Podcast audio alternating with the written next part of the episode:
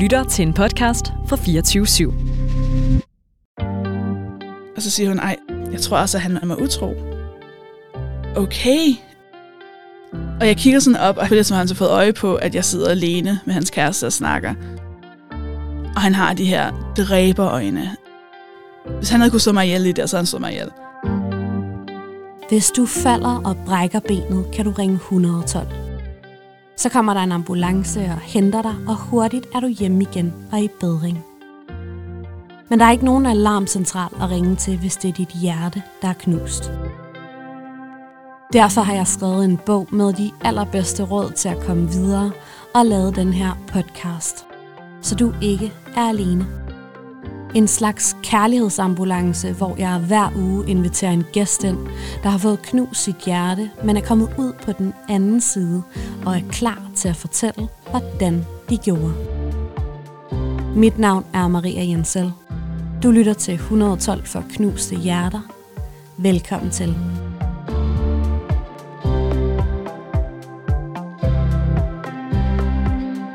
Min gæst i dag er multiprisvindende komiker. Hun bor i London og laver store shows rundt omkring i Europa. Lige nu er hun i Danmark for at lave et par stand-up shows, inden hun rejser videre på sin tur. Hun er også forfatter, aktivist og podcastvært på flere populære britiske podcasts, for eksempel hos B B C. Og så er hun fast lytter af et et to for knuste hjerter, og har været meget i tvivl om, hvilken historie hun skulle vælge i dag. For når man har fået knust sit hjerte i tusind stykker flere gange, så kan det altså være svært at vælge. Velkommen til dig, Sofie Hagen. Tusind tak, og tak fordi jeg måtte komme. Tak fordi jeg måtte tikke dig om at være med. Det er jeg glad for, at du gjorde. Du skrev en besked og var sådan her, nu siger det bare som det er, jeg vil rigtig gerne være med. Okay. Prøv nu at høre her. Nu har jeg lyttet. Jeg spurgte min, min veninde, som, som er hende, som blev, ved med, som blev ved med at sende mig alle afsnit. Ja. Du skal lytte til den, du skal også lytte til den her. Så jeg sådan, vil du bare have lyttet til hele podcasten? Og hun sådan, ja, så okay. um, jeg spurgte hende, jeg sagde, gør, gør du også det, når du lytter til et et to, at du kun tænker på din egen historie? Og hun var sådan, ikke rigtigt. Jeg er sådan, okay, så er det bare mig. Så er det bare mig, der tænker, okay, her er præcis, hvordan jeg vil sige det her. Nej, men det kender jeg så godt, den følelse. Jeg tror, der er rigtig mange lyttere, der sidder og sådan, har det på samme måde. Ja, altså, jeg tror, så... det er derfor, den er så god, ikke? At folk, man, at det at danne sit eget narrativ omkring, mm. hvad der skete, tror jeg er virkelig, virkelig sundt. Ja. Ja, men det er rigtigt. Det er, det er jo også det, der ligesom er hele præmissen og missionen, ikke? Fordi jeg, da jeg havde hjertesorg, virkelig manglede noget, hvor, at, øh, hvor jeg kunne spejle mig i det. Og, øh, og i nogle mennesker, og i noget helt konkret, og blive taget alvorligt i det. Ikke? Mit, Men, øh, mit for, mest fornyelige hjertebrud, som ikke er det, vi skal snakke om i dag, ja. Der kan jeg huske, jeg læste øh, et eller andet Tame, den, hed, den her bog hedder noget Untamed, ja. Som alle havde sagt, det her det er bare heartbreak-bogen. Og så læser man, altså, spoiler alert, inden for de første sådan ti sider, så er hun øh, blevet skilt fra sin mand, og så møder hun en fantastisk ny person, og er glad. Og jeg var så rasende, fordi jeg var så ked af det, og jeg var bare sådan, jeg gider da ikke at lytte om. Nej. Jeg sad sådan og googlede, og, ja, og selvfølgelig er hun lækker, og selvfølgelig er hendes nye partner lækker. Det der, det gider jeg slet ikke at høre om. Jeg vil høre om folk, der er knust, jamen, og er knust det, i lang tid. Det er nemlig det. Det er derfor, vi bruger en hel time på den, altså på den hårde del. Og så, så til sidst, så for det meste, så får gassen det godt igen. Men det er altså først helt til sidst. Ja, vi gider ikke det der fra start af. Jo. Nej. men, øh, men jeg er glad for, at du, øh, du skrev til mig og øh, sagde, at du var klar på at komme ind. Fordi det har jeg glædet mig til, og at det lige kunne passe med, at øh, du er i Danmark i nogle dage her, og du gider bruge din sparsomme tid i København på at komme ind forbi studiet. hundrede procent. Men øh, Sofie, inden vi øh, skal i gang med din historie, så skriver jeg altid gæstens kærligheds-C V. Det er jo de otte faste spørgsmål. Du kender dem. Så hvor mange gange har du været forelsket? Jeg har ikke talt på det, for det er så mange gange. Indtil for relativt nyligt. Jeg blev forelsket hele tiden. Hele tiden. Altså, jeg har venner, gode venner, som jeg aldrig har følelser for. Men hvis de begynder at synge eller spille et instrument, så er jeg voldsomt forelsket i de sekunder, det varer. Og jeg sidder bare sådan, jeg tænker, at jeg er blevet forelsket min bedste ven. Og så holder de op med at spille musik, og jeg er sådan, nej, nah, nah, det er bare ham. Jeg bliver hele tiden, hele tiden forelsket. Det har altid, altid været meget forelsket. Men når du siger indtil for nylig, betyder det så, at det er stoppet? Der har været i min jeg tror, fra min start tyver med den første historie, som jeg, den jeg fortæller ja. i dag, der har så været tre sådan store relationer. Og jeg tror, efter nummer tre, der har jeg sådan tænkt, ej okay, nu, nu passer jeg rigtig meget mere på. Ja. Med sådan, hvem jeg giver mit, mit hjerte til, og hvem jeg tillader at komme ind. Ja, og det kan også både være godt for sådan en selvbeskyttelses mm. point of view, og det kan også være sådan lidt et tegn på at være lidt broken, og sådan lidt, nu passer jeg lige lidt bedre på. Mm. Jeg tror, det er en blanding. Jeg kan huske min, min, f- second setting. Min første psykolog, jeg kan huske, jeg sagde til hende sådan, jeg tror, det er et problem, at jeg bliver så forelsket hele tiden. Og hun sagde, der er jo ikke noget i vejen med at være forelsket, så længe at dem, du giver dit hjerte til, behandler det virkelig pænt. Mm. Så selvom de ikke vil have det, så siger de, åh oh, nej, nej, tusind tak, men her, nu får du det lige igen. Ja. Og det er altid sådan et billede, jeg har i mit hoved af, at det er okay bare at blive forelsket. Ja. Problemet er, at jeg har givet mit hjerte til folk, som har haft sådan en kødhakker. Og så har jeg sagt, nej, det vil jeg ikke have. Sikke et billede. Puh, frygteligt. Og så har jeg så skulle ja. samle hjertet sammen med, sådan, med tape og sådan noget. Så jeg tror, jeg passer lidt bedre på nu. Hvor mange kærester har du haft? Det synes jeg virkelig var det sværeste spørgsmål, fordi altså jeg tror, sådan rigtigt officielle, jeg tror, hvad man ville kalde rigtige, rigtige forhold. Altså ja. vi snakker Facebook-status, man har mødt hinandens forældre, alle de her ting, har jeg nok haft to ja. rigtige kærester. Ja. Og så er der alt det andet, ja. du ved. Følelserne er de samme, man laver de samme ting. Det er stort set et forhold, men der mangler lige det der markat. Ja. Altså historien, vi skal snakke om i dag, er også kompliceret på mange måder. Ja. Så. Er det dig, som har svært ved at sætte en titel på, eller har det været dem, eller hvorfor tror du, at der Nogle ikke er så mange med titler? Altså, der har været to forhold, som har været rigtige forhold, ja. hvor jeg ikke har haft sådan rigtig nogen interesse i forholdene ja. overhovedet. Jeg, jeg, jeg har altid været så bange for at såre dem. Ja. Det er jeg ikke længere. Hvor mange gange har du så øh, slået op med nogen, og hvor mange gange har nogen slået op med dig?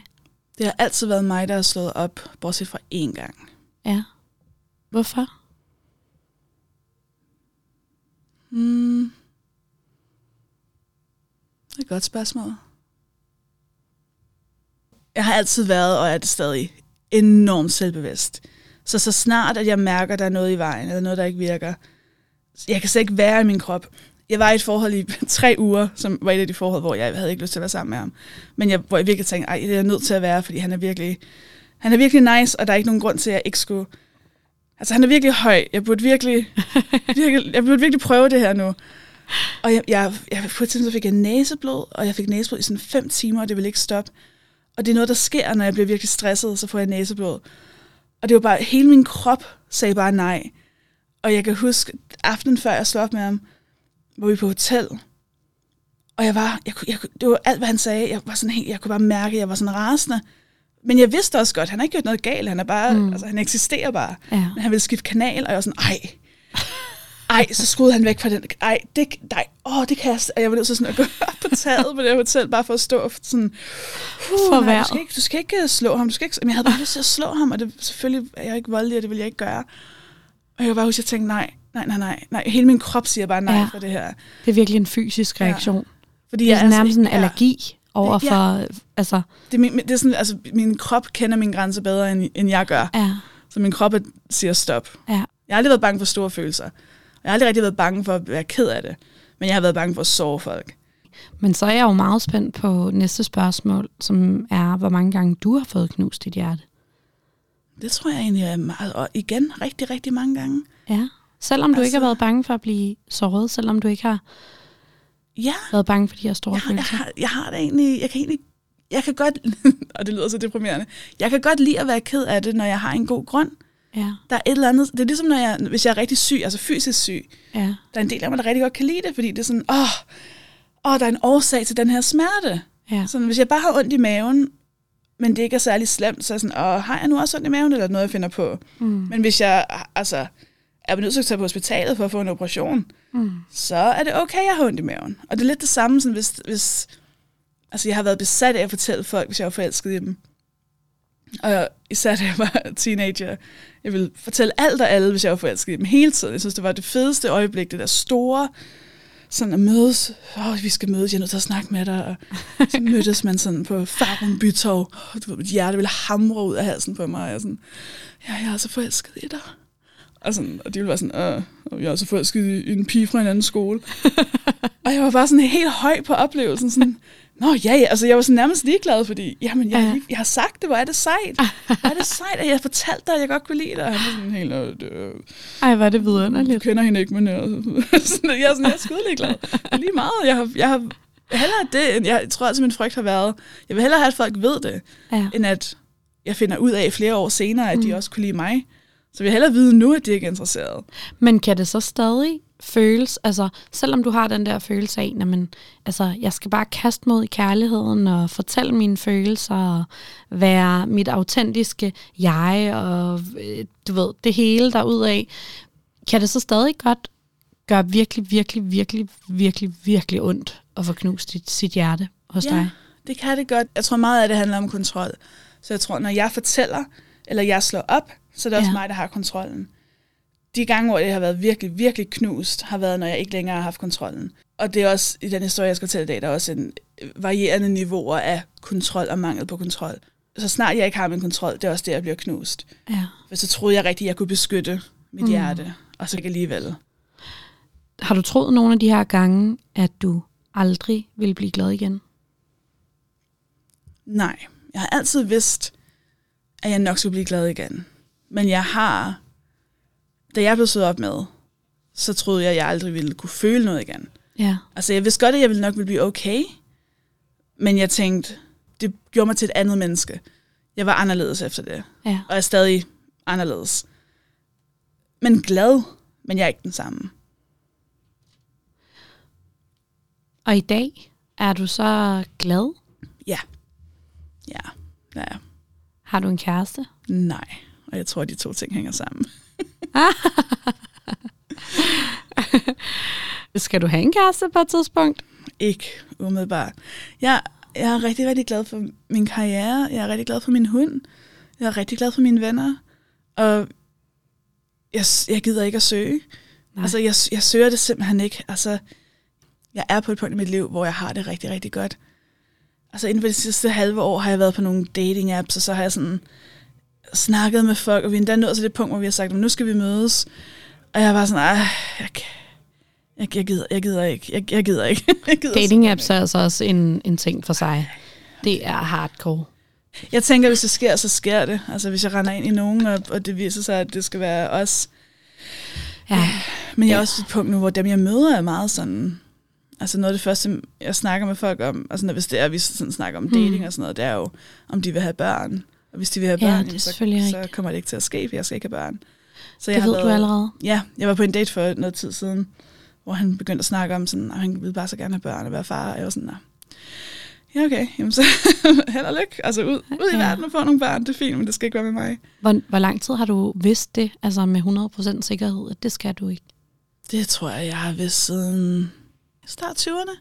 Vildt. Nå. Så snart det gik op for mig, at det var en mulighed ikke at få børn. Altså det var, du ved, man ja. har på den her idé om, så er det jo det, man skal på et ja. tidspunkt. Og så var det ligesom om, det gik op for mig sådan, nå, det behøver man faktisk ikke. Nå. Det er meget bedre. Så, ja. så jeg, tror, jeg tror måske, at mit, mit forhold ligger sådan lidt ude i. Og så er jeg jo også, jeg er jo jeg er biseksuel også. Øhm, så der er også et punkt, at jeg har. De fleste personer, jeg snakker om i en kærlighedskontekst af mænd, for jeg har ikke særlig meget erfaring med andre køn. Nej. Så der er også en del af mig, som er sådan lidt, hvis jeg skal date, og hvis jeg skal ud på datingmarkedet, mm. så altså, jeg, jeg synes ligesom, jeg har prøvet mænd nu, mm. og det er ikke altid gået skide godt. Så hvis jeg skal til at date, eller finde en partner, eller sådan, så tror jeg, jeg vil, jeg vil meget hellere undersøge den, altså, det aspekt af min person, for det har jeg ikke prøvet nok, og jeg er i trediverne. Hvorfor har du ikke prøvet det nok? Jeg tror, det har været nemmere. Man vokser op med cis-hetero-forhold ja. i tv og alle steder. Men jeg kender opskriften. Ja. Det er igen kontrol. Vi er tilbage til kontrol. Mm. Ikke? Jeg, kender, jeg ved, hvordan man skal være, hvis man skal være kvinde. Og jeg ved, hvordan de skal være, når de er mændene. Og så ved jeg A, B, C. Det er sådan her, det går. Ja.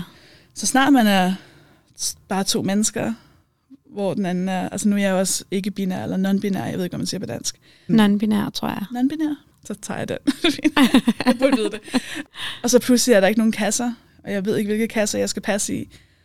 Og jeg, jeg kunne mærke, at jeg prøvede, altså de gange, jeg har været forelsket i, i en kvinde, er jeg blevet sådan meget sådan, sådan lidt, jeg pumper mig sådan lidt op, og sådan lidt, hey, hvad så? Og jeg er sådan, nej, hvad laver du? Hvorfor, hvorfor? Du behøver ikke at være manden. Altså, man kan godt bare være to mennesker. Ja. Så det, altså, der tænkte jeg også, nu tager jeg lidt skridt tilbage, for jeg skal ikke begynde at prøve at date kvinder, hvis jeg straks får den her giftige maskulinitet over mig. Ej, det, det tror jeg så godt. Det må være så kompliceret. Der må være så mange ting, som bare er læret i en, ja. Ikke? Altså. Det er der, jeg er nu, hvor jeg bare prøver at aflære det hele. Ja, men jeg synes, det lyder vidunderligt. Bare at have alle dine gode venner, og din fede karriere, og hygge dig, og vide, at du ikke skal have børn og hvile i den beslutning. Altså, at det ikke er sådan en ondt i maven ting, men at du bare har vidst det i så mange år, og så øh, hvis der lige pludselig lumper et eller andet magisk menneske ned fra himlen, så er det jo dejligt. Ja, præcis. Men øh, Sofie, skal vi ikke spole tiden tilbage til, hvor denne her historie begynder? Uh, historien begynder i år to tusind og ti, ja. Så jeg er enogtyve. Ja. Og jeg kan huske datoen, fordi øh, det var den første april, og jeg havde jeg havde den første april. På grund af april snart? Ja, for jeg stoler på folk. Jeg stoler på alt, hvad folk... Jeg antager, alt er sandt. Jeg kan ikke forstå, hvorfor folk skulle lyve. Det er ligesom, altså, jeg lyver aldrig på scenen. Det går ikke engang op for mig, at det er en mulighed at lyve. Det er en af mine, jeg hader det, når komikere fortæller historier på scenen, og så finder jeg ud af, at de har løjet. Altså, jeg kan slet ikke holde det ud. Så den første april, jeg, jeg plejede at være indendørs alle første apriler. Fordi jeg bare ikke, jeg var, du ved, telefonen væk, jeg ser film, jeg ignorerer omverdenen, jeg gider det ikke. Så jeg, det var også min plan den her første april at blive indendørs. Men jeg havde lige fået en ny ven, som skrev til mig og sagde, ej, vil du ikke med på bar? Og nogle af hendes venner var komikere. Ja. På det tidspunkt optrådte jeg ikke med stand-up, jeg arbejdede. Der gik jeg læste matematik på B-niveau eller et eller andet. Okay. Og jeg var jo ret nysgerrig omkring alt det her komik og sådan noget, for jeg var lige begyndt, jeg havde lige opdaget, at der var en stand-up scene i København. Ja. Så jeg tænkte, ah, okay, fuck den første april så. Og jeg kan huske det, fordi jeg har virkelig tænkt på det mange gange siden, at det var som om, at universet vitterligt ikke ville have, at jeg tog hen på den bar. Det var sådan noget med, altså min cykel var flad, og så får jeg vild, og jeg har aldrig faret vild i København før, men pludselig kunne jeg ikke finde den her bar. Så skulle jeg vise pas for at komme ind, og det havde jeg ikke med mig. Så skulle man betale for at komme ind, og jeg havde ikke nogen penge. Altså det var sådan, alt var bare, nej, var det du skal sjovt. Ikke ind på den her bar. Men det fik jeg så alligevel, komme ind på den her bar. Du trodsede universet. Lesson number one, det skal du ikke gøre. Og så øh, præsenterer hun mig for en af de her komikere, og han er med det samme, dyb øjenkontakt. Jeg følte mig så set. Og på det her tidspunkt, altså jeg er tyk, jeg har været tyk hele mit liv, og på det her tidspunkt havde jeg endnu ikke øh, arbejdet særlig meget på det. Altså jeg havde mig selv, jeg havde min krop. Jeg havde ikke haft særlig meget held med sådan kærlighed før det her. Øhm, jeg havde følt mig meget uattraktiv i mine tidligere forhold. Altså sådan generelt set var jeg meget... Jeg tror, de fleste, de fleste mennesker kan relatere, ikke? Altså når man sådan yeah. virkelig, virkelig har behov for... at blive set, og at føle sig tiltrækkende. Ja. Det er ligesom at være ved at dø af tørst, og ja. Så er der en, der rækker ind et glas. Det er en længsel. Vand, det er virkelig en længsel. Ja, og, det, og jeg havde det bare med det samme med ham her, og jeg var bare sådan, wow, det her det er jo magisk. Ja. Og min veninde finder så en undskyldning for at gå, så jeg er alene med ham. Og jeg begynder at snakke helt vildt. Jeg var sådan, blablabla, fordi jeg blev sådan helt nervøs og bange, og sådan, nej, jeg ved slet ikke, hvordan jeg skal reagere over for den her, den her mand. Og, blablabla. Og så stopper han mig, og så siger han, hey, du behøver ikke at snakke så meget. Du er interessant, og du er virkelig, virkelig sjov, og du er virkelig lækker. Og jeg var sådan, nej. Og det var sådan, det var, følte mig, det var første gang, at nogensinde var nogen, der havde givet mig et kompliment. Ja. Jeg var sådan, okay. Se dig på den wow, måde. Ja, jeg var allerede, altså allerede forelsket. Jeg var sådan helt, det her, det er det vildeste øjeblik i mit liv. No. Og så sagde han, min kæreste øh, var meget utro øh, for nylig. Og... Øh, Jeg sagde godt nok til hende, at jeg kunne tilgive hende, men øh, det tror jeg faktisk ikke, jeg kan. Men mindre selvfølgelig, at jeg er hende utro. Så står vi jo lige, og så kan det være, at jeg kan redde mit forhold. Og jeg tænkte, den stakkels mand. Ikke? Altså, jeg er enogtyve, jeg er, han er i slut tyverne. Jeg føler mig bare set. Altså, det, det, er, det er så vildt at se. Altså, når jeg, når jeg ser på mig selv... Nu er jeg i trediverne, ikke? Hvis jeg mødte mig selv nu, da jeg var enogtyve, det vil være sådan, det er så nemt at se, når en enogtyve-årig er virkelig, virkelig usikker, ja, ja. og bare har brug for at blive set. Jeg, hvis jeg mødte mig selv nu, jeg ville jo vide præcis, hvad man skulle sige for at manipulere ja. den person. Ja. Og det gør man så ikke, fordi man er et godt menneske. Men det så han lige igennem, og det er ikke for ikke, at, t- at jeg tager gerne ansvar for, hvad jeg gjorde. Men, Men det er virkelig rigtigt. Altså, jeg, ja. jeg, jeg kender det også i dag, når jeg ser sådan, øhm, altså aldersforskel blandt andre mennesker, og hvor at den, den gamle person er på min alder nu, så sidder jeg sådan, du ved, og nærmest får øjenkontakt med de her mennesker, og sådan her, du ved jo godt. Det gør, vi kan begge to se det. Vi du ved godt, der. hvad det er, der sker her. Ja. Du ved godt, hvad den her lille person ikke, ja. ikke føler og tænker og, og tænker og føler, og, og, og, og ikke kan regne ud. Ja, sådan, det ved det du og jeg godt. Ja.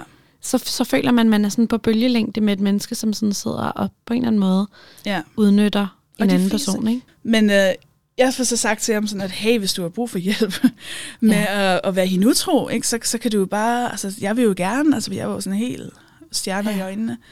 Så vi tog hjem til ham, og det var første gang i mit liv, jeg var nøgen, fuldstændig nøgen over for nogen. Jeg havde haft en kæreste i tre år før det her, havde aldrig turde være nøgen over for ham, fordi jeg følte mig så grim. Men der var et eller andet over den måde, han kiggede på mig på, og jeg bare var sådan, hey, jeg er jo lækker! Ja. Og det var så stort et øjeblik for mig. Og vi havde sex, og det var, jeg kan huske, vi lå i hans seng. Der var ikke nogen gardiner, selvfølgelig var der ikke nogen gardiner. Og måneskinnet, der, sådan, der var sådan en fuldmåne, der sådan kom ind og lyste hele lokalet op. Og jeg var bare sådan, det er, ma- det er magisk. Det er magisk, det her øjeblik. Og han var også bare sådan, wow.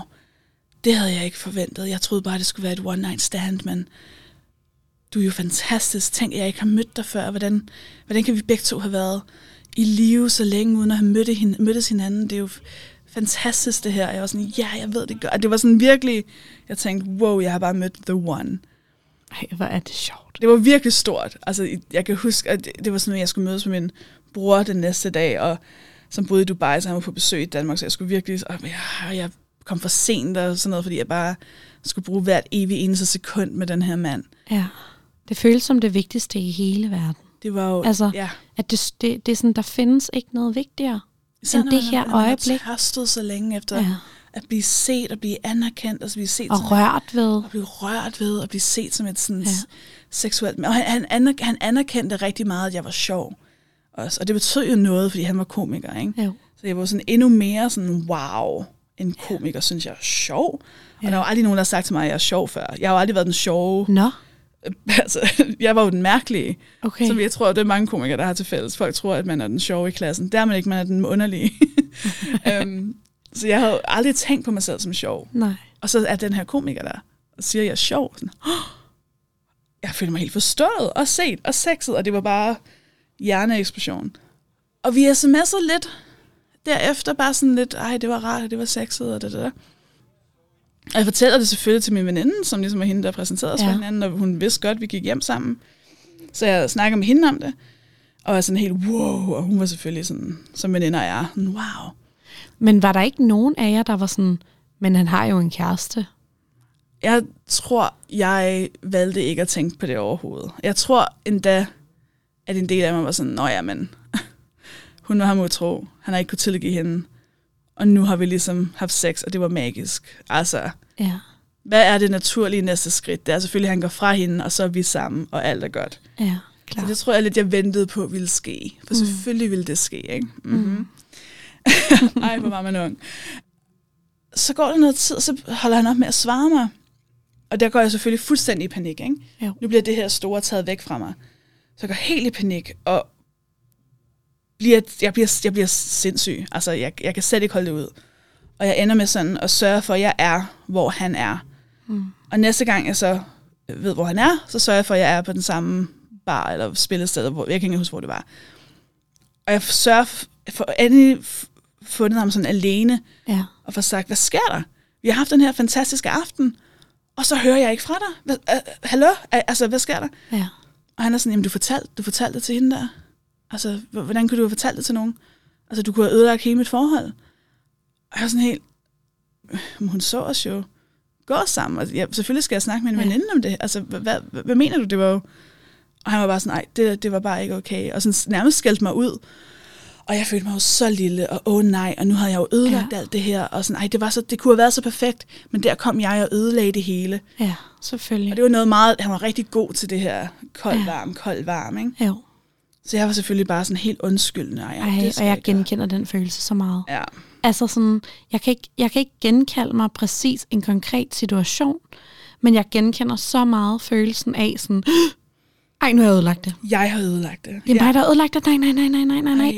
Og man er sådan her, sådan? undskyld, undskyld, ja. og man ved ikke engang helt præcis, hvad det er, man har gjort galt, ja. men man er bare sådan her, fortæl mig, hvordan jeg gør det godt igen. Ja, og i dag kan man jo se de røde flag mm. fra en kilometers afstand. Det sekund vil man jo bare have været sådan, undskyld hvad? Mm. Hold din kæft, selvfølgelig må jeg da... Altså, men allerede en mand, der aktivt går ud og er sin ja. kæreste utro.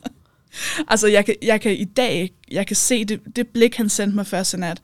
Jeg kan se det blik i, i manden nu, og jeg går ikke engang i nærheden af dem. Altså, man kan se det her sådan... Ja. Jeg kan ikke engang beskrive det, men det er bare sådan et...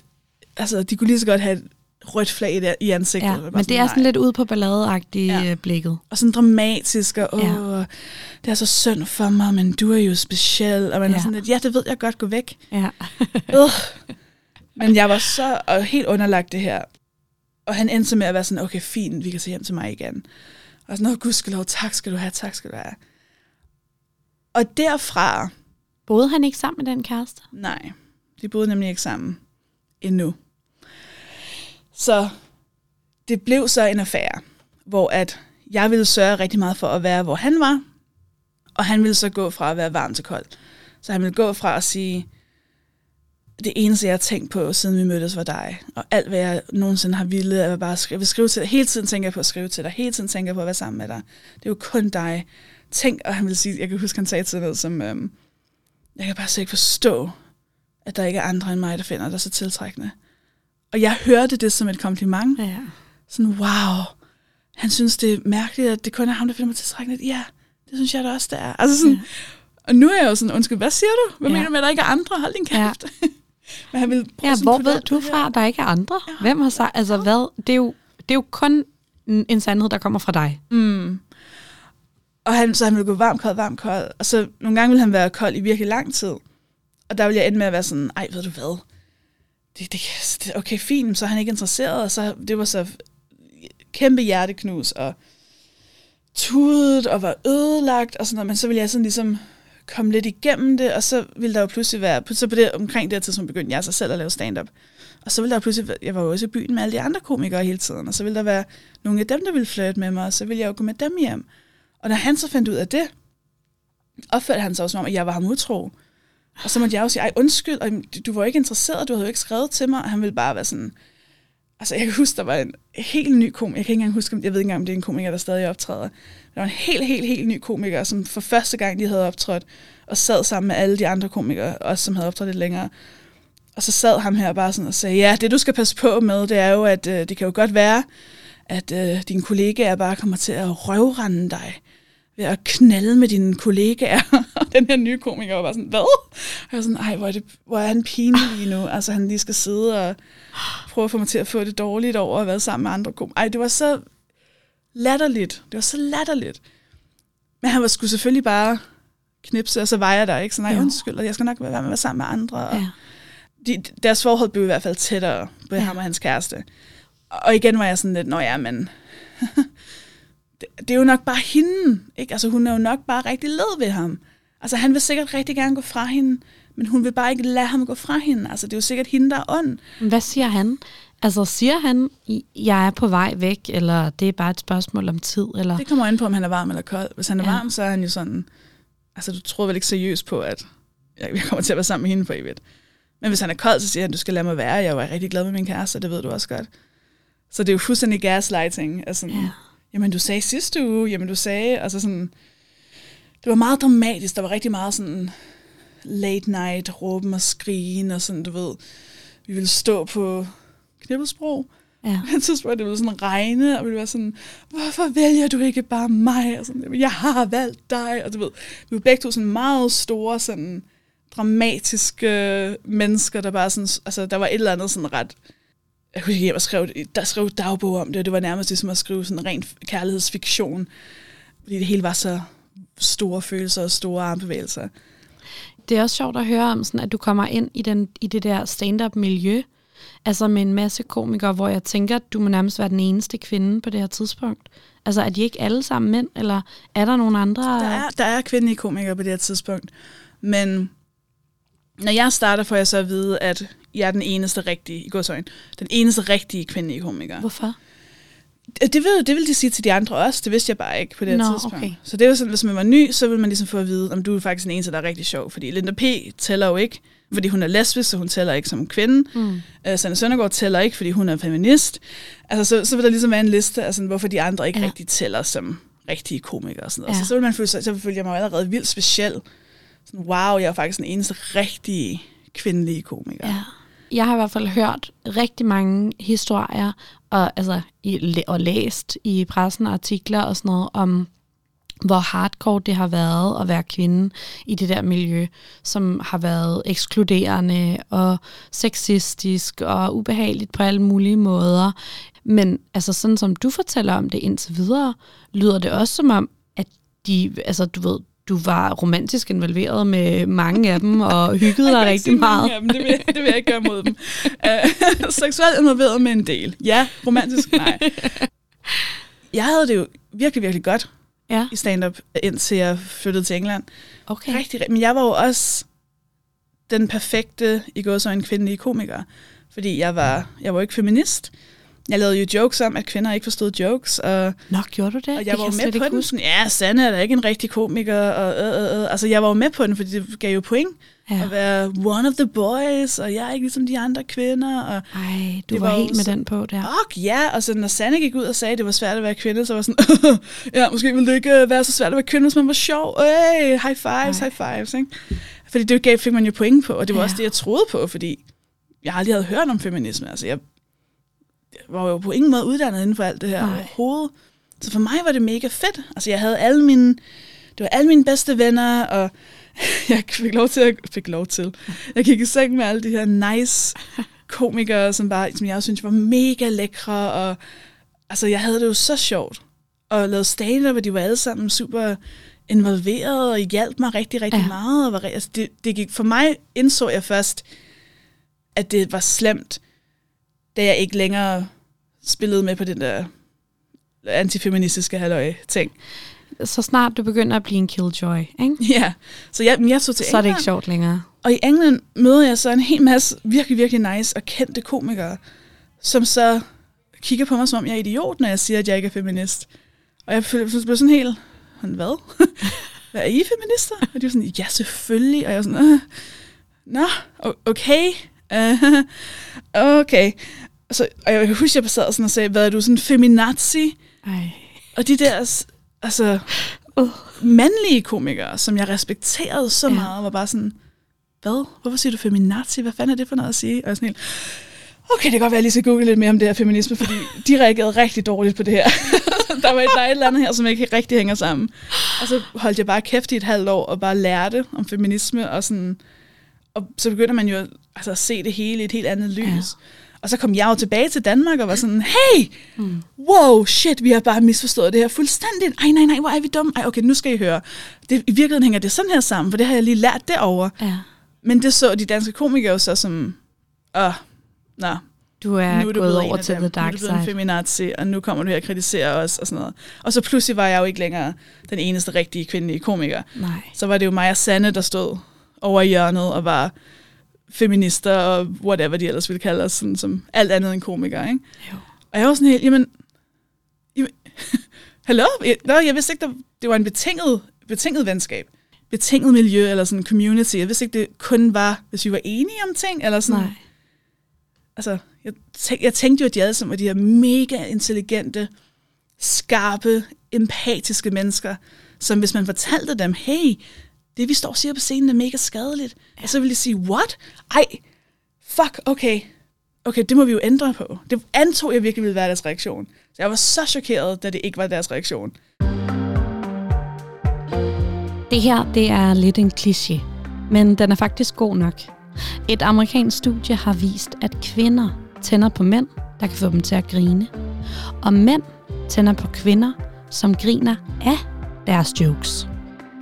Lige så tragikomisk og stereotypt det på en eller anden måde er, lige så nuttet synes jeg også, det er at tænke på, at hvert køn sidder og bliver mere og mere tiltrukket af hinanden, jo mere vi henholdsvis griner og bliver grint af.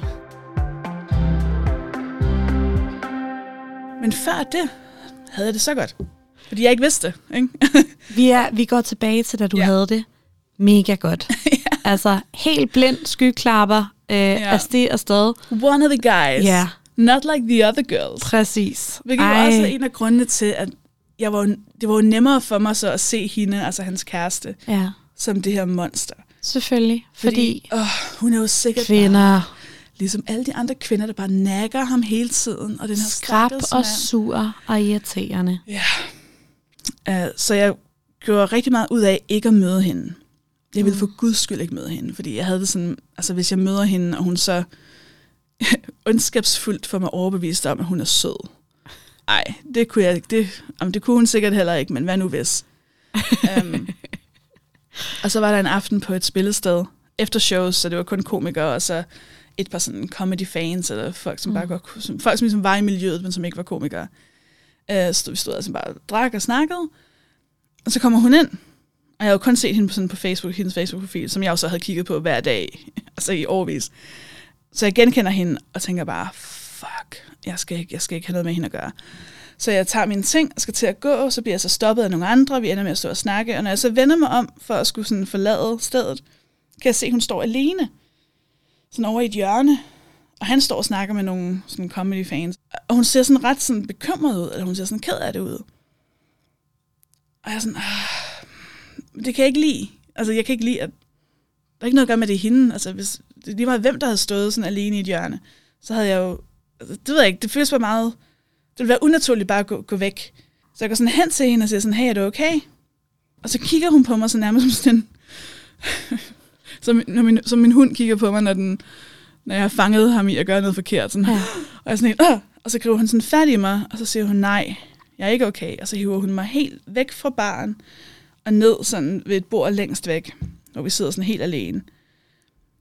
Og så siger hun, ej, jeg ved godt, det her det er mega mærkeligt, ej, undskyld, jeg ved det godt, men jeg har, bare, jeg har brug for at tale med nogen om det her, og jeg ved ikke, hvem jeg ellers skal tale med dig om. Men jeg tror også, at han er mig utro. Og jeg sidder sådan, okay, nå, okay, hvor, hvorfor, øh, hvorfor tror du det? Og så sagde hun, jeg vil læse nogle beskeder på hans telefon. Så citerer hun en besked, som jeg har modtaget. Han har sendt de her beskeder til nogen. Og jeg var sådan, okay, ja, ja det, er jo ikke, det er jo ikke så godt.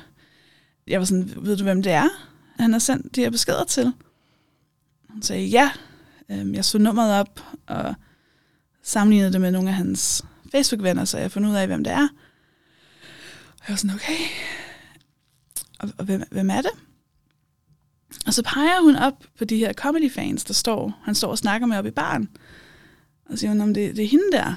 Og jeg var sådan, hvad? Hvad? Og hun var sådan, ja, jeg fandt alle de her beviser, de har også skrevet sammen på Facebook.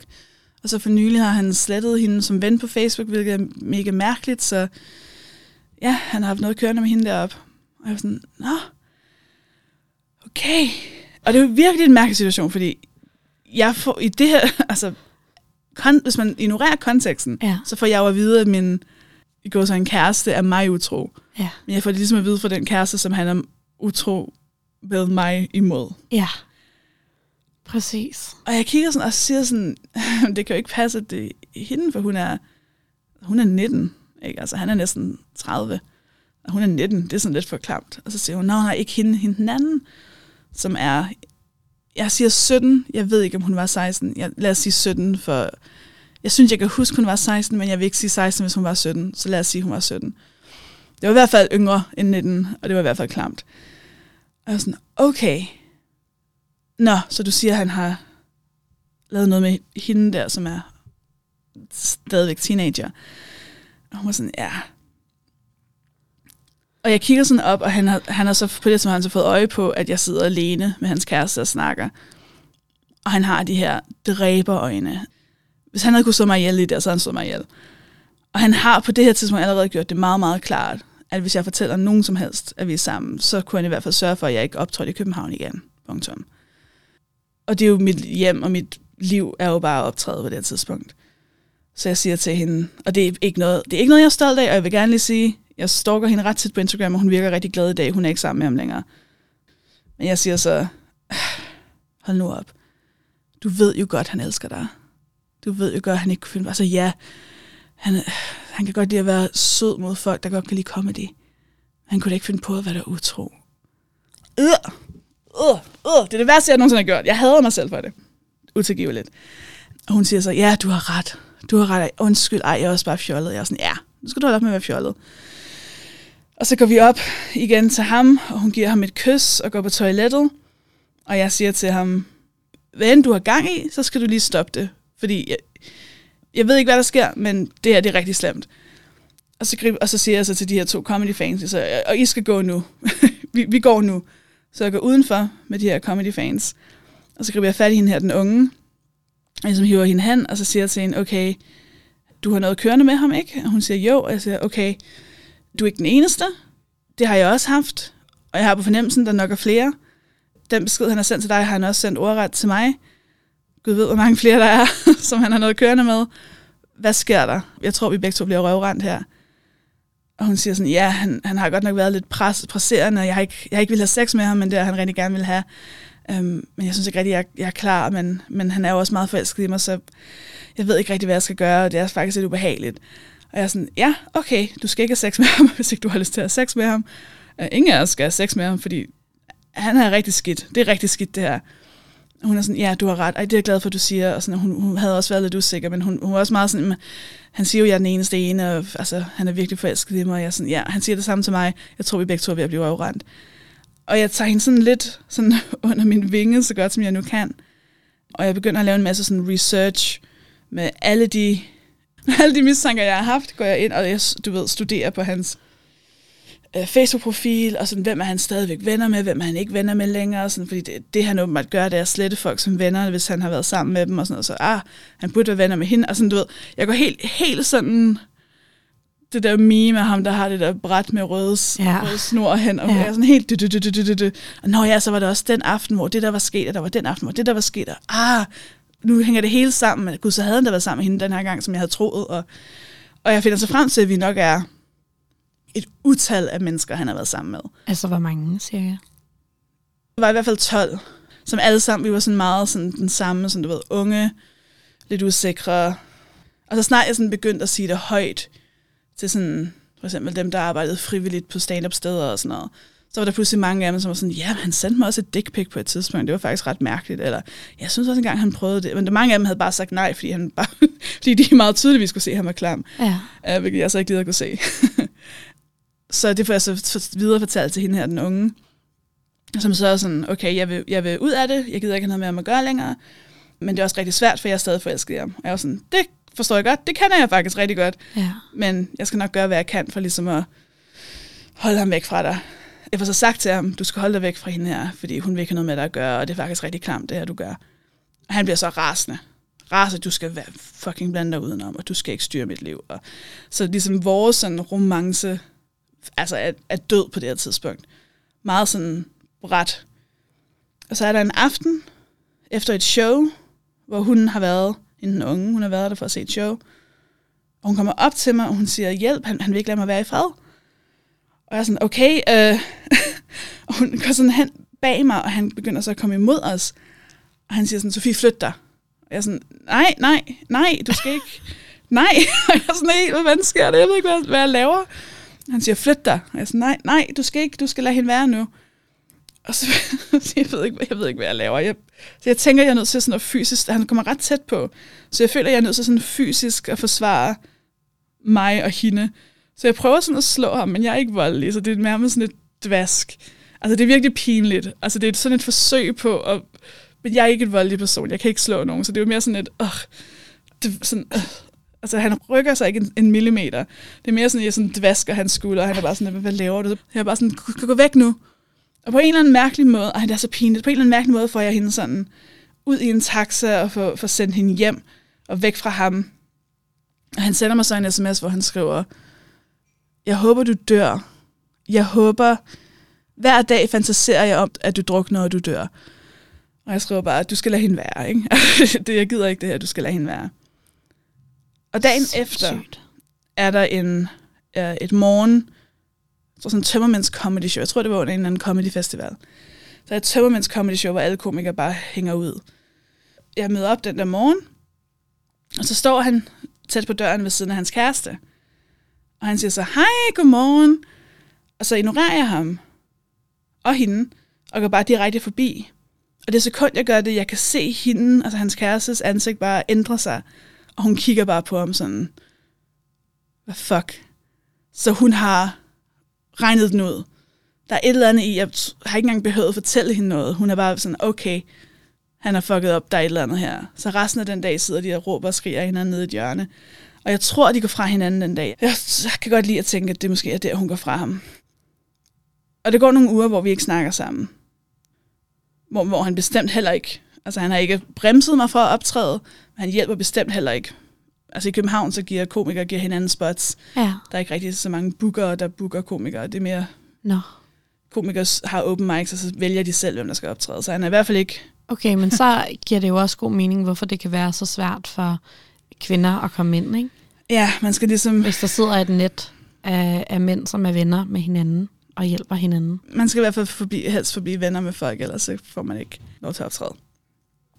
Så de, de andre hjalp han... dig stadig? Ja, ja. De vidste ikke, at ja. det her det var sket. Og jeg var stadig øh, venner med dem og sådan noget. Så alt var sådan set. Du var ikke blevet fint. feminist endnu, så? Nej, jeg var, nej, nej, jeg var stadig one of the guys. Men så er der en aften, hvor vi alle sammen er ude efter en open mic, og han er der også. Det her chok er ligesom gået væk, så nu alt der er tilbage af de her rester, af den her følelse af at blive set, og være vigtig, og være elsket og begæret af den her person, mm. som bare stadig er der, og jeg ved godt på det her tidspunkt, jeg ved jo godt, det er... Jeg, jeg føler mig så skyldig over stadig at have de her følelser, fordi jeg var sådan... Han er jo et kæmpe røvhul, altså virkelig røv. Han har sagt til mig, at han håber, at jeg dør. Mm. Hvordan kan jeg stadig sådan tænke, det kunne altså være meget fint, hvis nu vil jeg. Så vi er ude og drikker, og jeg snakker ikke med ham, men jeg går heller ikke. Så jeg tænker, altså hvis jeg bare er, er inaktiv, så kan det vel ikke være noget galt. Altså hvis ikke jeg for, forsøger at være sammen med ham, så er det vel fint. Men jeg behøver heller ikke at gå. Og vi ender med at være de sidste to, der sidder på den her bar. Og vi ender sådan med at gå ned mod Rådhuspladsen. Og så der står min cykel, og der skal han have en taxa hjem. Og så står vi ligesom... Snakker I om alt det her? Nej. Snakker I om, at han har slået op med sin kæreste? Nej. At du har stået ikke, og blokeret for en teenagepige foran ham? Overhovedet ikke. Der er stilhed. Og han driller lidt på sådan en flirtemåde, og så vi snakker slet ikke om det her. Så jeg står med min cykel, og han, øh, han siger sådan, parker din cykel, du skal hjem til mig. Jeg sagde, nej, det skal vi ikke. Det skal vi virkelig ikke. Og han var sådan, kom nu. Du er så smuk. Altså alle de der ting, han plejer at sige. Og jeg sagde, nej, det, det skal vi ikke. Og i al den her tid, hvor vi havde haft sex rigtig mange gange, og flyttet og alle de her ting, en af hans måder, han altid ville sådan, i går sådan straffe mig på, når jeg havde gjort noget forkert, det var altid med, at han ville, han ville ikke kysse mig. Sådan lidt, han var meget sådan, nej, jeg selvfølgelig vil jeg ikke kysse, når du har gjort det der mod mig. Vi skal kun have sex. Mm. Så vi står der tæt på hinanden. Nej, så det er, sådan, nærm- det er jo sådan en øhm, prostitutionsting. Ja, det var også decideret de ord, han brugte om det. Sådan, du skal ligesom føle dig som... Du skal ikke føle dig som om, at du ligesom... Du skal ikke føle, at du sådan er mere værd, end du, end du sådan gerne vil være. Sindssygt. Men mindre jeg havde været virkelig god, ikke? Mindre at jeg Ej, havde fortjent hans kærlighed og omsorg, så kunne det godt være, at jeg ville få et kys, og så ja. var det jo det største i hele mit liv. Så vi står på Rådhuspladsen, står med min cykel, og han siger, vi skal hjem til mig. Og jeg ved godt, at det skal vi ikke. Men jeg kan også bare mærke, at der er sådan en del af mig, som er så svag. Hvis han kysser mig, så er jeg væk. Så kan jeg ikke stå imod det her længere, så, så er jeg fortabt. Men så længe han ikke kysser mig, så er jeg stærk nok til, at jeg kan sige nej til det her. Og han bliver ved med at prøve at få mig, få mig med ham hjem, og jeg bliver ved med at sige nej. Og jeg siger også til ham, du ved godt, hvad du skal gøre, for at få mig med hjem. For en del af mig vil jo gerne have, at han gør det, for så kan jeg få det her. Ja. Altså, jeg dør af tørst, og han havde et stort glas vand, ikke? Ja. Og han tænker sig om, og så siger han sådan, ej. Så jeg, okay, så, så er det slut. Og så tager jeg hjem. Og han siger, og jeg stiller mig op på min cykel, og han siger, øh, jeg kommer til at stå her i et kvarter, og du kommer til at vende om. Og så kommer du tilbage, og så tager vi hjem til mig. Og jeg sagde, det kommer ikke til at ske. Og så begynder jeg at cykle, og jeg kan huske, det var ned ad bakke, fordi mine ben kunne ikke bevæge sig.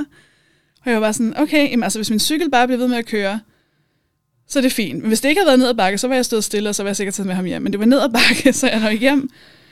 Og får sådan en parkeret cykel, og kommer i seng, og bare sådan, og han skriver sådan, hvor er du hen, hvorfor kommer du ikke tilbage? Og jeg har bare skrevet, godnat. Slukker min telefon. Og sådan helt, altså voldstolt af mig selv, fordi det har været så svært. Det er fandme også den haftigt. Hold da op. Og så vågner jeg den næste morgen, og han har så skrevet, kommer du ikke hjem til mig? Så klokken er, det ved ikke, syv, og han er sådan, kommer du hjem til mig? Jeg er lige vågnet. Og jeg er sådan, ej, jeg, det virker, om morgenen er jeg bare sværere end før, fordi jeg bare sådan, du ved, man ligger i sengen, og man er sådan, jeg kunne ikke bare bruge sådan at blive lidt elsket lige nu. Så jeg skrev sådan, jeg skrev bare godmorgen. Godmorgen, jeg vil ikke sige ja eller nej. Jeg skrev bare godmorgen. Jeg vil lige, jeg vil lige se, hvad der sker. Og så skrev han, Sofie, vi er nødt til at stoppe det her. Det er simpelthen slut. Du skal, du skal holde op med at, øh, skal holde op med at prøve at være sammen med mig, fordi øh, jeg har simpelthen ikke lyst. Så det stopper simpelthen her. Jeg var sådan, øh, ja. det var, det, ja. Men det var det, jeg sagde i går jo. Og han op, opfører sig som om, at det ikke er sket. Og nu står han op med mig.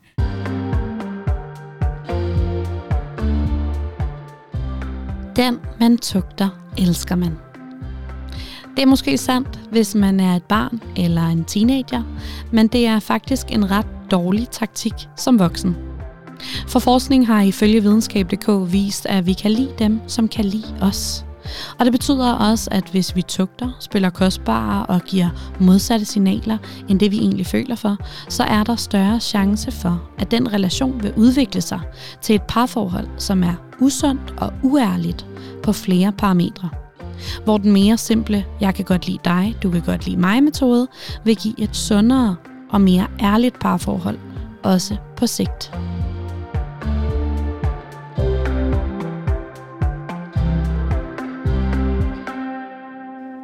Så tænker jeg, det, jeg kan jo ikke... Så manipulerende. Jeg kan jo ikke, altså, så lad ham have det. Altså, jeg kan ikke... Nej. Jeg gider ikke stå og skændes om, hvem der slog op. Nej. Altså, når jeg, jeg skred, du stod på Rådhuspladsen i et kvarter, og håbede, jeg kom til... Nå, det er fint. Mm. Godt. Og så var det ligesom færdigt. Og han prøvede efter nogle måneder, der ringede han på et tidspunkt, og sagde sådan, ej, jeg vil gerne sige undskyld. Jeg vil gerne sige undskyld for alt, hvad jeg har gjort. Og jeg sagde, okay, for hvad? Og han sagde, for alt. Sådan, hvad for eksempel? Altså et eksempel på noget, du har gjort. Og han var sådan, åh, jeg, jeg, jeg prøver bare at sige undskyld. Og sådan, ja. Kan du nævne en ting, du har gjort, du gerne vil sige undskyld for? Og han var sådan, åh, fuck dig, Sofie, fuck dig. Så var han på, og jeg sådan, hvad er det her? Sind. Og så kort, kort derefter flyttede jeg til England. Altså, hvordan havde du det efter det her? Fordi man kan sige sådan... Du blev mega forelsket i ham. Du blev holdt hen i rigtig, rigtig lang tid. Så fandt du ud af en masse helt forfærdelige ting om ham. Men stadig efter der, var det jo så svært for dig at lade være med at være sammen med ham. Og du havde stadig lyst, og du havde stadig følelser for ham, og du fandt ham stadig tiltrækkende. Så selv efter her, hvor han siger, det er slut, og du skal aldrig kontakte mig, og alle de her ting. Altså, går det over? Det går over på et tidspunkt. Men det er gradvist, og det er langsomt. Ja. Jeg tror ret hurtigt derefter, at jeg ikke interesseret i... Altså, jeg tror, det var et halvt år senere, begynder jeg at date en anden. Og så snart han finder ud af det, begynder han straks at sådan... Hey, skal vi ikke tage på hotel sammen? Og så begynder han igen, hvor jeg bare var sådan... Nej, nej, det skal holde op. Mm. Så jeg kan sagtens sige nej, men der er stadig den her følelse af... Sådan... Jeg husker, jeg blev ved med at tænke sådan, hvis han pludselig står foran mig, ja. Så ved jeg ikke, hvad jeg gør. Hvis så længe jeg er forberedt på at se ham, ja. Så kan jeg godt se ham, og så er alt fint, og så er jeg ikke påvirket af det. Men hvis jeg sådan, sådan pludselig popper op, altså hvis han pludselig er på en bus, eller på, i fjernsynet, eller sådan noget, så vil der lige være et øjeblik, hvor jeg sådan ville gispe, sådan huh, ja. og, så, og så kan jeg godt slappe af igen. Okay. Og det gik stadig, mens jeg boede i London, at jeg ville... tænke, hvad nu hvis han pludselig var hvis han pludselig var i London, hvis han pludselig så et show, hvor jeg optrådte, eller hvad nu hvis, eller jeg vil komme mm. tilbage til Danmark, og hvad nu hvis jeg render ind i ham og sådan. Men det føles mere som sådan en form for, jeg vidste ikke, om jeg kunne stole på mig selv, eller på mine følelser, for jeg vidste jo godt, at jeg var jo ikke, det føles ikke som forelskelse, det føles mere som en frygt for, hvad nu hvis han stadig kan f- få mig til at blive forelsket i ham. Mm. For jeg var ikke, men hvad nu hvis han lige siger det rigtige, hvis lige han ja. kigger på det rigtige måde, hvis nu han, han kender alle mine knapper, så hvad nu hvis han vælger at trykke på alle de rigtige knapper, når jeg aller, aller mindst forventer det. Så det var mere sådan en, det var mere en frygt, en sådan bekymring for, at jeg kunne falde tilbage i det her. Men så snart det ligesom var færdigt, det ebbede ud på et tidspunkt. Og sådan, jeg, jeg tænker måske stadig i dag, hvis jeg rendte ind i ham, jeg ville nok stadig få et sådan et, men det ville så lynhurtigt forsvinde, og så ville jeg være ret ligeglad. Ja. Havde det noget at gøre med ham, at du valgte at flytte til London? Ikke hvad jeg er bevidst om i hvert fald. Fordi beslutningen om at flytte til London skete meget... Øh, det var ikke rigtig en beslutning. Altså jeg tog på ferie til London, og var der i ti dage, og tænkte, wow, hvor er det fedt at optræde her. Og så tog jeg straks afsted igen, og endte med at blive... Men... Man kan sige, at hvis jeg stadig havde været i det net, som var ham, så ved jeg ikke, om jeg havde taget til London. Så mm. der var nok en stor del af det, som var den her følelse af frihed. Sådan, huh, nu er det mm. min, hele min verden omhandler ikke kun den her ene person, som jeg ligesom er blevet opslugt af. Og nu er jeg faktisk fri til at gøre lige, hvad jeg vil. Og det kan jeg mærke nu, hver gang jeg kommer ud af et forhold. Oh, så pludselig så... Hej, hvor skal jeg rejse hen? Jeg kan bare tage alle steder ja, hen, fordi ja, jeg ikke er bundet er af den her følelse længere. Det er rigtigt. Hvordan har du det med ham, når du tænker på ham i dag? Jeg har ikke set ham i virkeligheden i lang tid. Når han popper op på sociale medier eller whatever, så ser jeg bare en lidt sørgelig, lidt sørgelig mand, som... Det ved jeg ikke. Jeg, har, jeg tror, jeg mere, mest af alt bare har lidt ondt af ham, og er sådan lidt... Jeg håber ikke, der er særlig mange andre, som er blevet røvrendt på samme måde, men jeg føler, jeg i hvert fald kender ham godt nok til at vide, at det er det nok. Mm. Jeg kan ikke forestille mig ham have et sundt, elskeligt forhold med nogen, som bare er lykkelig i hans arme. Jeg tror ikke, han er i stand til det. Men mindre han har fået en masse hjælp, det kan også godt være. Mm. Men han virker ikke som typen, der vil gå i terapi for at forbedre sig selv. Har du mødt ikke... ham siden? Der var et par gange, efter jeg flyttede til London, hvor jeg kom tilbage. Men han ville give mig hånden, når vi mødtes. Meget goddag. Jeg var sådan, jeg har haft din pik i munden, nu skal jeg give mig din hånd. Hvad er det for noget? Åh, oh, hold nu op. Um, men jeg har ikke set ham i fem seks år, tror jeg. Men sådan er det også med mange af de danske komikere. Der er meget få af dem, som jeg har set i mange år. Så det er lidt en del af den pakkeløsning. Han popper op på sociale medier en gang imellem. Men jeg har ikke set ham i virkeligheden. Måske har du hørt, at mænd bliver tiltrukket af farven rød. Rød læbestift, rød kjole, rødt undertøj. Og så tænker du måske, hvad rager det mig? Jeg tager da det på, jeg har lyst til, hvad end mænd så måtte kunne lide eller ikke kunne lide. Og det skal du helt sikkert også bare gøre og blive ved med. Men forskning på Rochester Universitet viser, at grunden til, at mænd tiltrækkes af farven rød, er, at farven bliver opfattet som et parringssignal blandt mange dyrearter. Blandt andet altså aber og mennesker.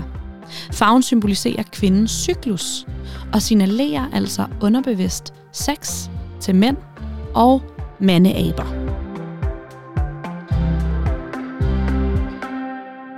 Sofie, hvad er dit allerbedste råd til en, der sidder og har hjertesorg lige nu? Jeg tror, det, det der gjorde, at jeg ikke mistede nogen veninder på at være i det her forfærdelige forhold, var, at jeg var meget bevidst om, hvad der skete. Man kan godt være bevidst om, hvad man føler, og samtidig gøre det, man har lyst til at gøre. Altså, jeg, jeg kan huske, at jeg sad med mine tætteste veninder og græd for fyrrende gang på en måned. Og jeg kan huske, at jeg sagde, han er rigtig giftig for mig. Han er rigtig dårlig for mig. Jeg er nok kun forelsket, fordi han får mig til at føle, at jeg er særlig. Jeg tror ikke, han er god for mig. Men jeg kommer til at blive ved med at prøve at opsøge det her. Fordi jeg kender mig selv godt nok. Og det, og det kommer jeg til, men jeg ved godt, det er dårligt for mig. Det jeg ser med veninder, som lader til at forlænge deres kærestesorg, er, når de siger, nu er jeg færdig. Aldrig mere. Jeg skal aldrig nogensinde mere se ham igen. Og man ved jo godt, det gør du nok. Altså, du kommer nok til at se ham igen, fordi du, ikke, du er ikke over ham. Mm. Og så kommer det til at gøre så meget mere ondt på dem, når de så siger, nej, nej, og skammer sig så meget over, mm. at de kommer til at vende tilbage, fordi de ikke lige kunne give slip. Jeg er sådan, det vidste du godt, og jeg vidste det, vi vidste alle sammen godt, det er helt okay. Mm. Du kan godt sige sådan, jeg kommer til at træffe en rigtig dum beslutning lige om lidt. Ja. Men det, bliver, det er så meget nemmere, når man anerkender det over for sig selv, ja. At jeg er sgu ikke lige stærk nok til at sige nej, så det kommer jeg nok til at gøre. Ja. Altså det gør det så meget nemmere, fordi det der med at lyve for sig selv og, og prøve at presse følelserne ned, så nej, jeg føler faktisk ingenting lige nu, jeg har det faktisk rigtig fint. Mm. Det bliver så meget hårdere, når man så ser dem, eller når man så ender med at være sammen med dem, fordi ja. Man også overrasker sig selv, og så har man endnu mere skam og endnu mere skyld. Så det, ja, er, altså det er meget det der med skam, ikke? Fordi man, man bliver mindre. Det er som om, man bliver, øh, altså man går mere og mere sådan øh, krumrykket, hver gang mm. man går tilbage til en person, man har sagt til ti mennesker, jeg går aldrig tilbage. Og så holder man op med at snakke med sine veninder om det, fordi man gider heller ikke at være den, der igen siger, nej. Ja, jeg kommer så også til at, jeg kommer også til at gå tilbage til ham, og så siger de jo, du sagde, mm. og hvad med det med, du sagde, du var over ham, og sådan noget. Altså, der, der er en, en frihed i at sige, ja, jeg, kommer, jeg er i gang med at gøre noget dumt. Jeg kommer, jeg kommer til at skrive til ham. Mm. Og det er også en anden ting. Så skriv. Der, altså, send en besked. Det, man kan sidde og, og, altså, og ens telefon brænder i ens hånd, fordi mm. det eneste, man vil, det er bare, jeg vil bare gerne skrive den her besked. Jeg vil bare sige, fortælle ham alt, hvad jeg føler, hvad jeg nogensinde har tænkt i hele mit liv, og det må jeg bare ikke, fordi det er pinligt, og så er man ynkelig, og så man mm. skriv beskeden, fuck det. Yeah. Altså, du er et menneske. Altså, og hvis han tager det dårligt, og det, hvilket han gør, hvis han er idiot, så fuck det. Ja. Men så skriv det, så skriv. Altså de, de gange, hvor jeg bare har skrevet dumme ting, fordi jeg var sådan, hey, jeg er mega ked af det lige nu, og jeg ville virkelig bare ønske, at du kunne elske mig, og det kan du ikke, og det gør, jeg synes, du er lidt en idiot, og det gør mig mm. ked af det, så nu er jeg ked af det.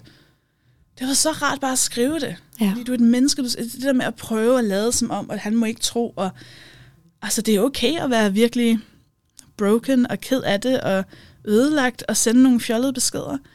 Og det er ja. Meget sværere at lade som om, man ikke gør det, eller prøver mm. at få sig selv til ikke at gøre det, og så drikker man sig fuld, egentlig, så man kan sende beskeden, uden at have det dårligt over det. Bare gør det, send beskeden. Ja. Det. Jeg, jeg er helt enig. Altså, jeg kan i hvert fald heller ikke lade være. Altså, så jeg har det også bare sådan, prøv at høre. Og det der med at være så bange for at tabe ansigt, altså, det er ligegyldigt. Vi taber alt sammen ansigt hele tiden. Ja. Altså, det er ligegyldigt. Og de rigtige personer kan se det for, hvad det er. Og det er igen det der med, og alle kender hjertet. Det. Alle kender, at ja. Man sidder, og man er ulykkelig forelsket, og desperat, og ja. Magtesløs. Og nu sender man den her besked, som er pinlig i gåseøjne. Ja. Men det er det jo ikke. Det er jo sådan, vi er. Når det er bare sådan, det er. Den besked, så tænker man jo ikke, ej, hvor er det bare pinligt. For altså, man tænker jo, gud, for kender jeg godt den her følelse, og hvor ja. Jeg er glad for, at du har fortalt mig det her. Jeg er stadig ikke forelsket i dig, og bla bla bla, men tak fordi du deler det. Jeg håber virkelig, du får det bedre. Altså, det det. Hjælp, hvis det er et godt menneske, som behandler dit hjerte pænt, mm. så kommer de også til at tage din pinlige besked mm. og sige tusind tak. Og hvis det ikke er, så kan det i hvert fald nogle gange være lige den der sidste besked, man har brug for at sende afsted for at have slået altså fast med syvtommer søm, at det skal ikke være os. Nu har jeg fået det endelige mm. nej, den endelige closure. Ja. Jeg skulle bare lige være helt sikker på, at du vidste alt, hvad jeg tænkte og følte. Super, ja. Nu kan jeg så begynde at komme videre, ikke?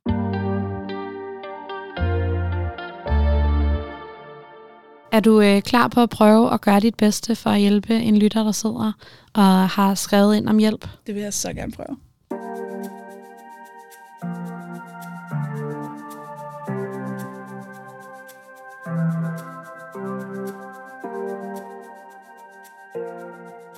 Jeg står i den situation, at jeg har haft et forhold med en fyr i omkring to og en halv måned.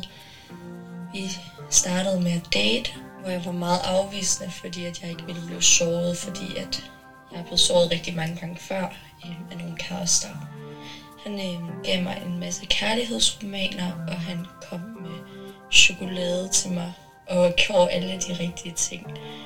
Vi begyndte så småt at date mere og mere, og det blev mere seriøst med tiden. Han mødte min familie, mine bedsteforældre. Vi aftalte, at vi skulle ud og rejse bare en lille uges tid, og han hver dag sendte mig en masse eksempler på, hvor vi kunne tage hen. Han ville hele tiden tilbringe tid med mig, og han hentede mig tit efter, at jeg havde været i byen, selvom at klokken var seks om morgenen.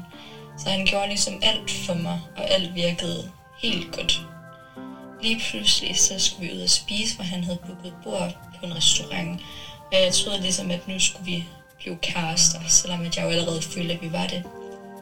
Men der endte med, at han aflyste, kom hjem til mig, og så sagde han bare, at det var slut.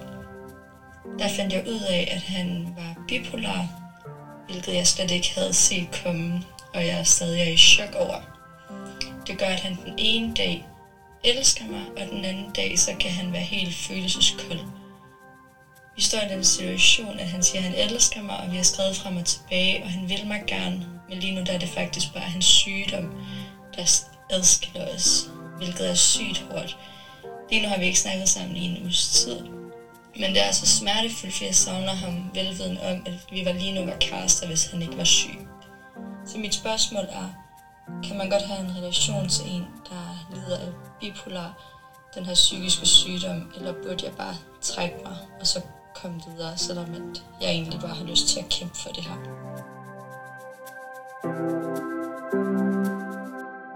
Og jeg vil lige starte med at komme med en disclaimer, at vi jo selvfølgelig ikke har nogen faglighed, øh, lægefaglighed inden for øh, at være bipolar, så vi kan ikke sige noget om den her diagnose specifikt, øh, eller hvordan man er i den, eller hvad for noget medicin man skulle tage, eller behandlinger, eller så videre, så videre.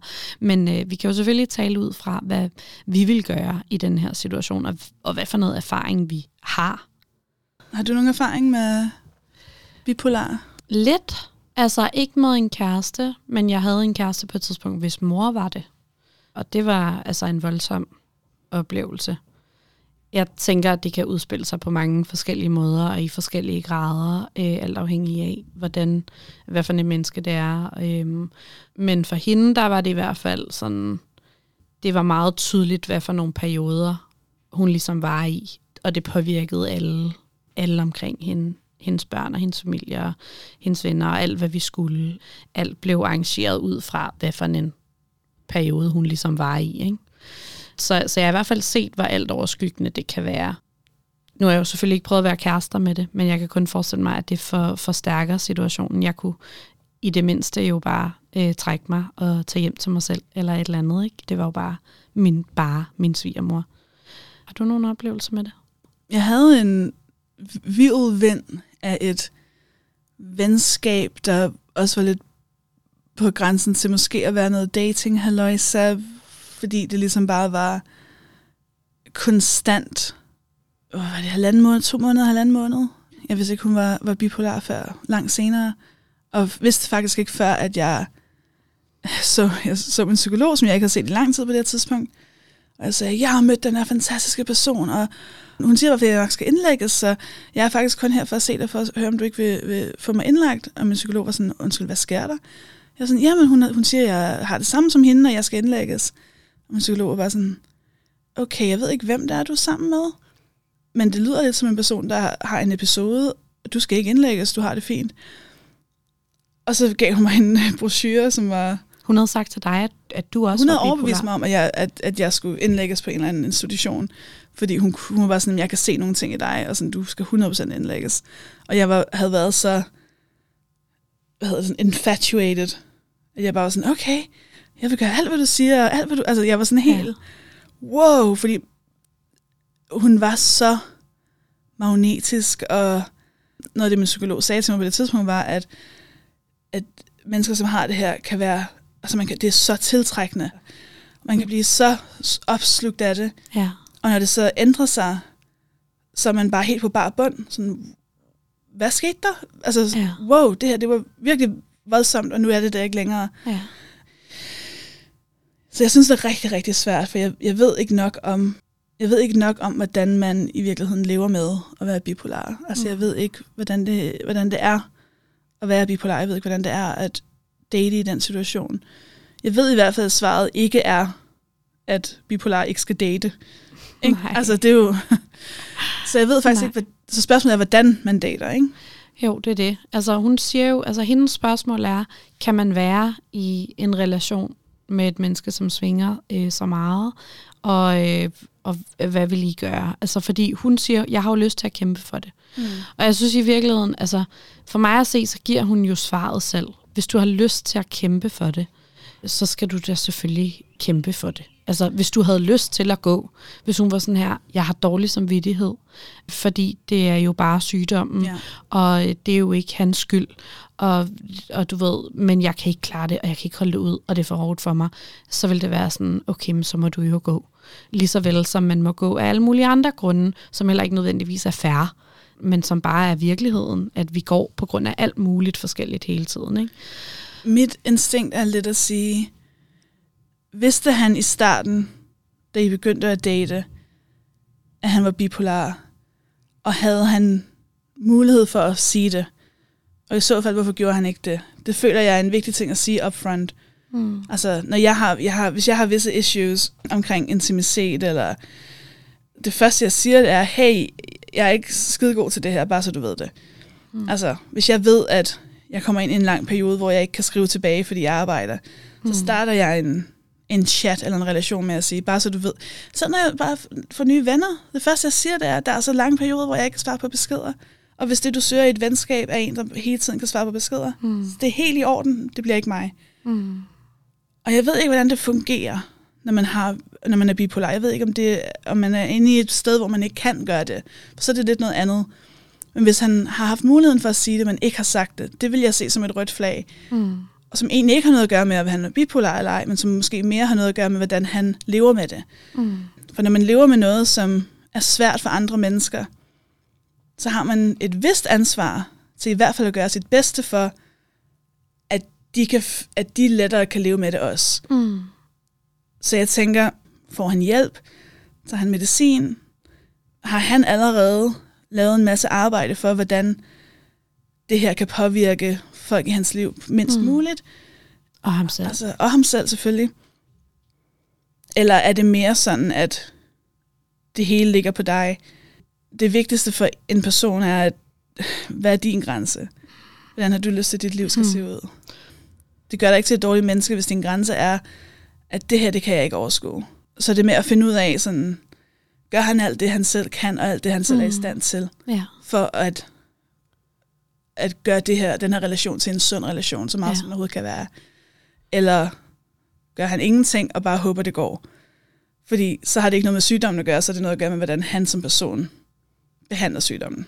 Ja, jeg tror også, altså hvis jeg, hvis jeg sætter mig i hendes sted og siger sådan, hvad vil jeg gøre, hvis jeg var helt vildt forelsket en person, som havde en eller anden ting, og det kunne være det her, men det kunne også være alt muligt andet, som på mange måder var sådan alt overskyggende og en, sådan graverende i vores liv, så vil jeg øh, sige, det, hvis jeg elsker dig overalt på jorden, og jeg er virkelig, virkelig forelsket, og jeg synes, vi har det fuldstændig fantastisk sammen, og jeg synes, du er et magisk menneske, og jeg har lyst til at være sammen med dig, så vil jeg gå rigtig, rigtig langt øh, for den kærlighed, men du skal også gøre den del af arbejdet, som du kan, for at gøre det så fedt for os begge to som muligt. Så netop for, sørge for, altså får han den hjælp, han skal bruge? Er han øh, tilknyttet et godt sted, som er mega dygtige til lige præcis det her? Kan I se, at hvis han tager medicin, øh, er det så den rigtige, virker den? Altså er han øh, det bedst mulige sted med den her sygdom? Hvis ikke, så skal I nå derhen sammen. Altså så, så skal han være... Øh, For mig at se, ville, ville han skulle være villig til at være sådan her, det her, det er prioritet et, det er at få det her så meget under kontrol som muligt. Og så vil jeg sige, prioritet to for mig vil være så at opsøge nogen, som ved noget om, hvordan det er at være pårørende i sådan ja. en situation. Og finde ud af, nu har jeg også oplevet bedsteforældre, som fik demens og sådan noget, og hvor det, det er kæmpe givende at få nogle redskaber til, hvordan skal du være over for et menneske, der har demens? Det mm. aner man jo ikke. Altså, der er sindssygt mange ting, som for eksempel følelsen øh, unaturligt. Altså, hvor at det, som jeg naturligt vil gøre, er ikke det, man anbefaler. Fordi nogle ting, som jeg ikke kan regne ud. Og, øh, og derfor så, så er der bare noget faglighed, der kommer ind der, hvor sådan educate dig selv. Hvordan er man nemmest og bedst øh, sammen med mennesker, som har den her øh, lidelse, sådan så at alle trives bedst muligt, og der må helt sikkert være nogle pårørende grupper og nogle guidelines, og du kan helt sikkert finde altså noget på nettet, og der er sikkert også nogle fællesskaber, og det kan også godt være, at der er nogle psykologer eller psykoterapeuter, som har speciale i lige præcis det her, hvor du kan tage et par sessions og snakke om, øh, hvordan det er at være kærester. Det kan være, at I kan gå i parterapi med en, som ved rigtig meget om den her lidelse, og som kan give jer nogle redskaber til, hvordan I navigerer bedst i det sammen. Men, øh, men det her med at sørge for, at du og ham og I sammen får alt den bedst mulige hjælp, øh, vil være klart sådan det, jeg vil gøre, hvis jeg elsker mm. en person overalt på jorden og rigtig gerne vil det. Og jeg tror, det, noget af det føles for mig også lidt som en aldersting, fordi hvis man er ung, så alle de her ting er nok sværere, fordi man ikke kender sig selv så godt mm. endnu. Hvor jeg er meget sådan, når jeg, altså jeg kender mine triggers, jeg har angst, jeg har O C D, jeg har C P T S D, så når jeg indgår i en ny relation, så kan jeg sige sådan, det der trigger mig er det her og det her. Når jeg så har en reaktion på det, så ser det sådan her ud. I øjeblikket så er jeg bevidst om det. Det er noget, jeg arbejder på, jeg går i terapi, det kan måske påvirke dig på den her måde, men så er jeg også nødt til at vide, hvad dine triggers er, sådan så at jeg ikke, eller sådan så jeg ved, når du er triggeret, mm. så du ikke bare pludselig opfører dig mærkeligt. Så jeg ved, nå, det er fordi, jeg sagde det der, mm. som mindede ham om det her, whatever. Ja.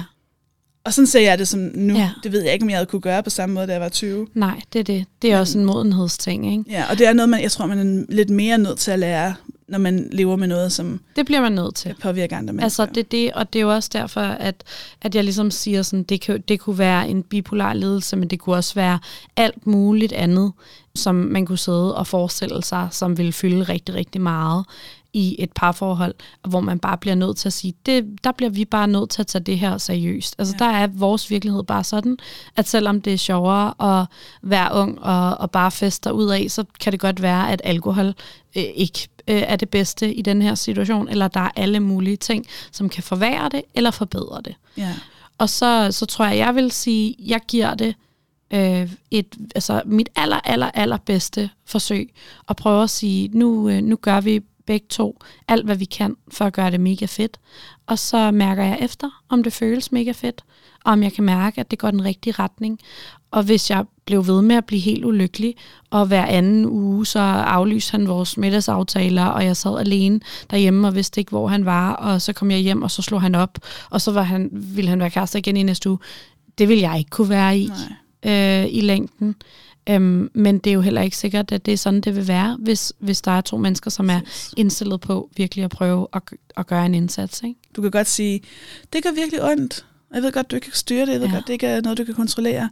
Men du må også anerkende, at det gør rigtig ondt på mig, ja. når du så laver de her skift. Og så må, du, så må vi finde ud af, hvordan vi kan gøre det lettere for mig at leve igennem den følelse. Ja, præcis. Sofie Hagen, tusind tak, fordi du havde lyst til at være med i et hundrede og tolv for knuste hjerter. Tusind tak, fordi jeg måtte være med. Hvordan har det været? Spændende. Det er det første et hundrede og tolv episode, jeg har lyttet til, hvor jeg ikke har været nødt til at ikke at tænke på mig selv. Det har været en kæmpe fornøjelse for mig i hvert fald. Jeg er glad for, at du har lyst til at fortælle din historie. Hvis du har et kærestesorgsspørgsmål, du gerne vil have hjælp med her i podcasten, så kan du sende mig en besked på Instagram. Så kan det være, at det er dit spørgsmål, vi tager op i næste uge. Og indtil da, så skal du bare huske, at alt bliver godt igen. Mit navn er Maria Jensel. Du har lyttet til et hundrede og tolv for knuste hjerter. Vi lyttes ved.